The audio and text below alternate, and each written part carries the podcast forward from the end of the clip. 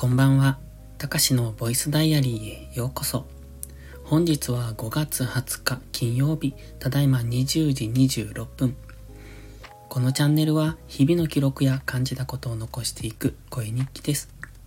お休み前のひととき、癒しの時間に使っていただけると嬉しく思います。今日は珍しく早めの更新です。特にすることがなかったのでっていう感じなんですが、今日はタイトルにビザタッチ決済を体験と書きました。知ってますか？ビザタッチ決済。これクレジットカードなんですが、クレジットカードって、あの、端末に挿すタイプとか、何ですか、あの、シュッて通すタイプとか、そんなのがあるんですけれども、まあ、そこでの暗証番号とかサインとかを、その手間を省いたもの、えっ、ー、と、あれですよね、あの、エディとかと同じですね。うんと、スイカとか、イコカとか、あの辺と同じですね。ピッてやったら、そのまんま非接触で、えっ、ー、と、決済ができるってやつなんですが、まあそれのクレジットカード版ですよね。他にはないのかな僕は初めて今回使いました。えっ、ー、と、使ったというか、まあ、たまたま、えー、全く知らなかったんですよ。まあ、ビザのタッチ決済が、あの、できるようになったみたいな話は、過去にニュースでチラッと見たことがあったんですが、まあ、自分とは関係ないと思ってスルーしてたんですけどね。たまたま、この間、あの、病院で薬屋さんに行った時に、その、ビザのタッチ決済で、お会計されますか？みたいなことを言われて、まあ、僕が出したクレジットカードが、まあ、それに対応してるやつだったんですよ。まあ、全然、あの、気づいてもなかったんですけど、まあだからそれをやってみて、まあそれを機にちょっと調べてみたんですね。わ、これは便利って思って。ただ便利なんですけど、クレジットカードのタッチ決済って怖くないですか？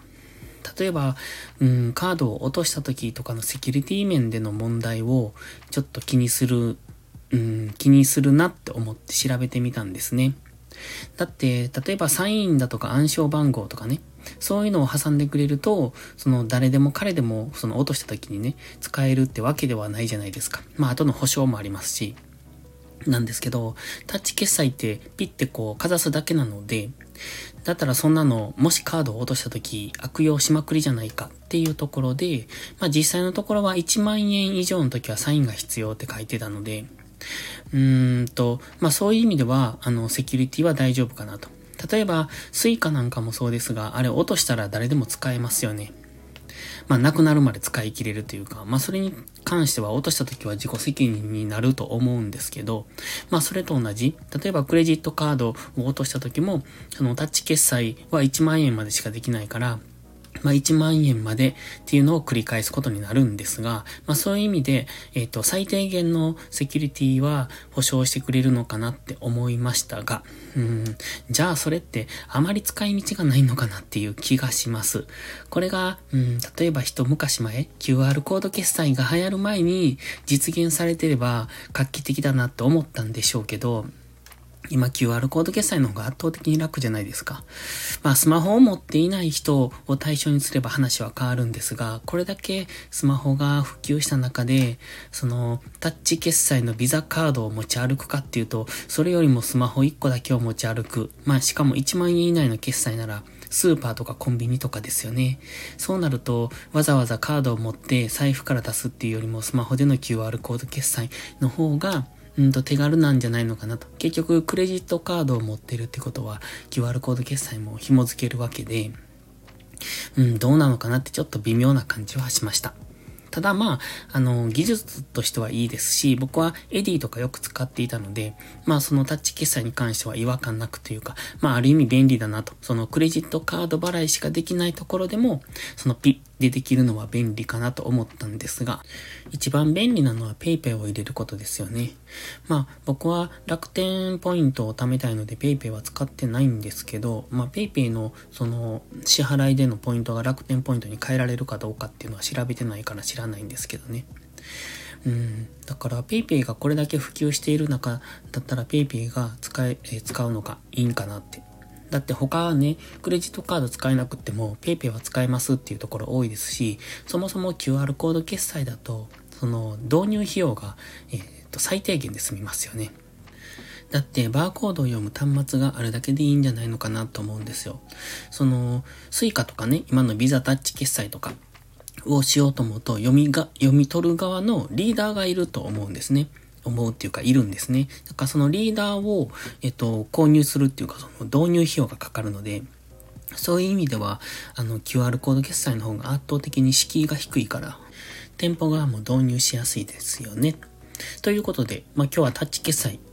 が、まあまあ便利だったっていうところと、まあそれのセキュリティ面、それについて思うことを喋ってみました。で、これはボイスダイアリーなので、今日はね、何もしていない。えっ、ー、とね、今日は、まあ、農業もしなかったです。えっ、ー、と、朝起きたのが遅かったんですよ。で、なんか久しぶりに遅く起きたというか、最近遅いんですけど、その朝ルーティンをするつもりで起きたのに、でも起きたのが久しぶりに遅かったっていう。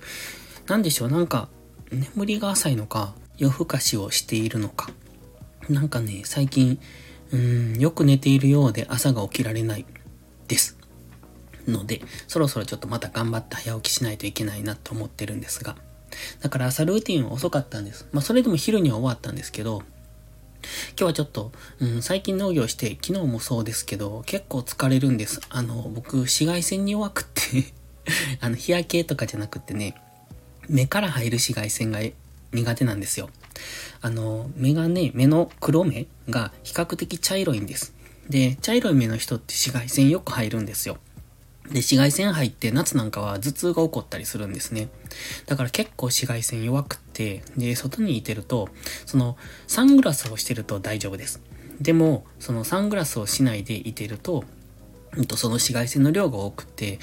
こう夜になると目がしょぼしょぼするんですね。目が乾燥するというか疲れるというか、すごくその疲労感に襲われるんですけど、まあ、その関係で疲れやすいんですよ。その晴れた日に外に出ると。ということで、最近農業してるとね、天気がいいので、よく疲れるので、なので今日はちょっと休みました。また明日から再開です。で、明日こそはちゃんと早起きしようとか思いながら、今日は早めに寝ようかな。まだ8時半ですしね。